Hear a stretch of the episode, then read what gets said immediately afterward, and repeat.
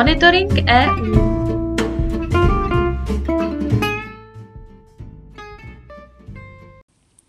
Zastoupení Jihomoravského kraje při Evropské unii vám přináší i tento týden ty nejnovější informace o dění v EU.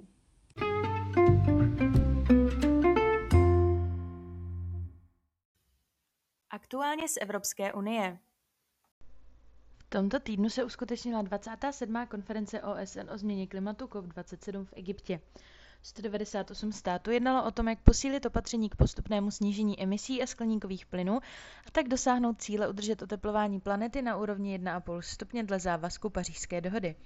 Delegaci EU vedlo české předsednictví v Radě EU a mezi klíčové ambice patřil rámec Zelené dohody pro Evropu s cílem stát se prvním klimaticky neutrálním kontinentem do roku 2050. Letos v červnu EU schválila klimatický balíček Fit for 55 s cílem snížit emise skleníkových plynů do roku 2030 a ulehčit tak cestu k naplnění Zelené dohody. Na konferenci za české předsednictví vystoupil například premiér Petr Fiala, ministr životního prostředí Marian Jurečka či náměstek pro řízení sekce ochrany klimatu Ministerstva životního prostředí a vládní zmocněnec pro mezinárodní jednání o klimatu v rámci předsednické delegace Jan Dusík. V nynějším volebním období sněmovny, a tedy i působení nynější pětikoaliční vlády, nebude přijetí eura aktuálním tématem a Česko euro přijímat nebude. Novinářům to řekl premiér Petr Fiala. Dodal však, že vláda chce umožnit firmám, aby mohly vést své účetnictví v eurech. Uvedl také, že vláda podniká kroky vedoucí k naplnění maastrichtských kritérií, tedy podmínek pro přijetí eura. Názory na výhodnost přijetí společné evropské měny se však dle jeho vyjádření liší i odborníků a nepanuje shoda na tom, že bychom euro přijímali, jelikož to v tuto chvíli vláda nepovažuje za reálné. Premiér přistoupil k prohlášení v odpovědi na dotaz ohledně sobotního vyjádření předsedkyně koaliční TOP 09 Markety Pekarové Adamové. Předsedkyně strany na programové konferenci řekla, že vidí pro přijetí eura jako realistický rok 2030. Evropská komise vyhlásila 15. výroční ročník cen RegioStars, které jsou udělovány projektům financovaných z EU, které demonstrují inovativní a inkluzivní přístupy k regionálnímu rozvoji. Do letošního jubilejního ročníku bylo vybráno 15 projektů, které již v minulosti toto ocenění vyhrály. A mezi soutěžícími projekty nechybí ani jihomoravský zástupce. O letošní titul se uchází také projekt Jihomoravského inovačního centra z operačního programu Průmysl a podnikání 2000 až 2006 a operačního programu Podnikání a inovace 2007 až 2013. Jedná se o projekt Youth Innovation Park, pro který je možné hlasovat až do 15. listopadu. Zprávy z evropských institucí. Evropská komise představila plán pravidelné finanční pomoci Ukrajině, podle kterého by Evropská unie v příštím roce půjčila válkou zasažené zemi až 18 miliard eur na podporu základních funkcí státu. Očekávaný balík unijní exekutiva spojila se závazky Kyjeva ohledně protikorupčních a jiných reform. Osud dříve slíbených 3 miliard zůstává nejasný. Nový mechanismus by Ukrajině přinesl 1,5 miliardy eur na každý měsíc příštího roku, úmyslem však není posílat měsíční dávky v této výši. Eurokomisař Johannes Hahn vysvětlil, že komise plánuje v lednu vyplatit více než 1,5 miliardy a následně posílat kolem 4,5 miliardy před začátkem každého čtvrtletí. Na nový plán podpory si chce Evropská komise podobně jako dosud půjčovat jménem celé EU na finančních trzích. Počítá přitom s velmi vstřícnými podmínkami, konkrétně dobou splatnosti až 35 let a odkladem prvních splátek na rok 2033. Náklady spojené s úroky by pokrývala Evropská unie. Země Evropské unie se shodly na poslední části reformy kapitálových pravidel pro banky označované jako Basel 3, která mají zvýšit odolnost bankovního sektoru. Ministři financí odsouhlasili společný přístup k návrhu, který do unijního práva vtěluje globální dohodu iniciovanou po finanční krizi z roku 2008. Oznámilo to české předsednictví Rady EU. Konečnou podobu požadavků, které mají začít platit do roku 2025, budou státy dohadovat s europoslanci. Evropské banky musely už po zmíněné krizi svůj kapitál zvyšovat a současný krok má reformu dohodnutou skupinou ekonomicky vyspělých zemí světla završit. Evropská komise navrhla poslední změny kapitálových požadavků před rokem a členské státy nyní schválily jejich zmíněnou podobu. Evropská komise plánuje upravit rozpočtová a dluhová pravidla Evropské unie, aby lépe odrážela fiskální situaci jednotlivých zemí, které se po sérii krizí potýkají s vysokými deficity a zadlužením. Unijní exekutiva proto navrhla nový způsob usměrňování veřejných financí, v čem chce u každé země vycházet z individuálního postupu. Základem mají být víceleté národní plány dluhové udržitelnosti a pozvolnější vynucování pravidel.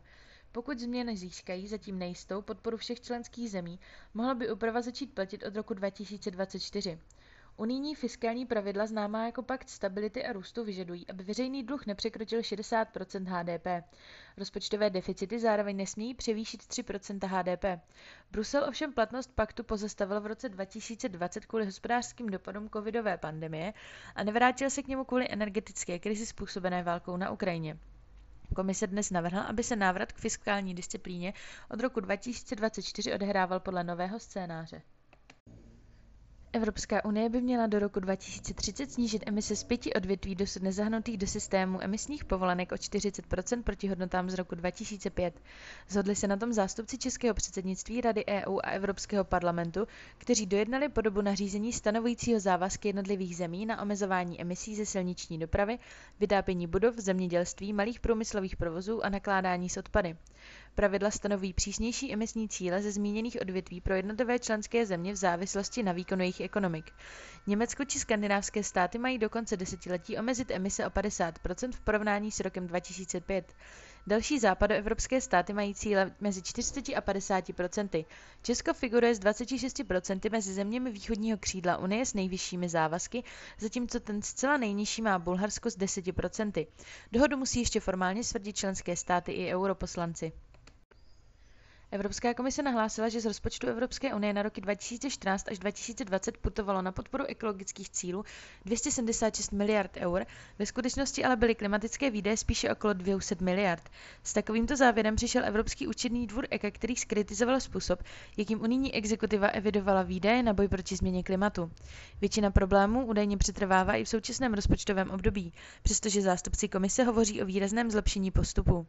Audit podle zástupkyně ECA zjistil, že přínos investic pro boj proti klimatickým změnám se v EU nerozhodnotí konzistentně a že hodnocení se provádí na základě plánovaných výdajů, nikoli těch skutečných. Dále ECA poukazuje na skutečnost, že metodologie komise nebere v potaz potenciální negativní dopady opatření, která sledují jiné než klimatické cíle. Zástupce Evropské komise v parlamentu řekli, že zpráva ECA je vítaná, ovšem unijní exekutiva nezdílí stanovisko ohledně nespolehlivosti své evidence.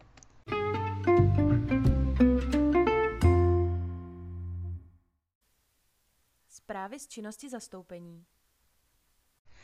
V sobotu 5. listopadu proběhla v Bruselu v rámci probíhajícího českého předsednictví v Radě EU módní přehlídka s názvem We Are Next Brussels, která propojila Českou republiku a Belgii na poli současné módy. Belgie je sídlem proslulých modních ateliérů v Antverpách i v Bruselu a česká modní tvorba v posledních letech také sklízí mezinárodní úspěchy. Modní přehlídka, která se odehrála v krásných prostorách bývalého nádraží Gare Maritime, je součástí projektu We Are Next, který podporuje a spojuje mladé modní návrháře a zároveň se snaží svět módy přiblížit široké veřejnosti. Na přehlídce bylo možné vidět na 40 modelů mladých návrhářů z Belgie i Česka. Akci pořádalo České centrum v Bruselu a pražská We Are Next společně s dalšími partnery, včetně Jihomoravského kraje. Na akci nechyběl ani model právě z Jihomoravského kraje, který prezentovala Lenka Kuselová z EcoTextile Design. Výběr fotografií najdete na webových stránkách. Zastoupení se 10. listopadu zúčastnilo Českého dne v agentuře EISMEA, Evropské agentuře pro malé a střední podniky.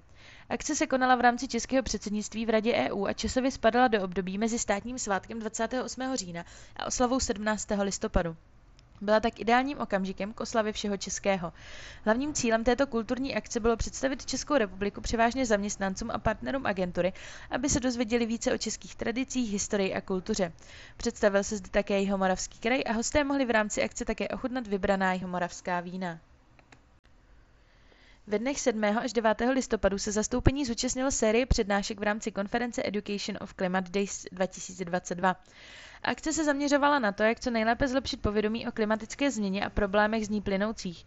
Moderátorem celé akce byla Agáta Masoner a ta v rámci konference uvedla hosty z akademického sektoru, politiky, ale také diplomaty.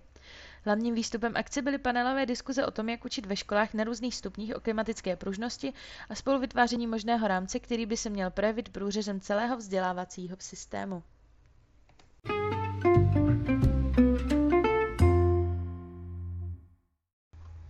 A na závěr pozvánka. Srdečně vás zveme na v pořadí již druhé Educafé, tentokrát na téma boje s dezinformacemi skrze vzdělávání. Těšit se můžete na Lucii Čejkovou z Fakescape Masarykovy univerzity, Josefa Šlerku z Univerzity Karlovy v Praze, anebo na Kamila Kobeckého z Univerzity Palackého v Olomouci. Akce se uskuteční 14. listopadu v prostorách Stam Europa v Bruselu od 18:30 hodin. Těšíme se na vás společně s Českou styčnou kanceláří pro výzkum a inovace Čelo a Domem zahraniční spolupráce. Více informací o akci najdete v události na našem Facebooku, ve které se nachází také registrační link.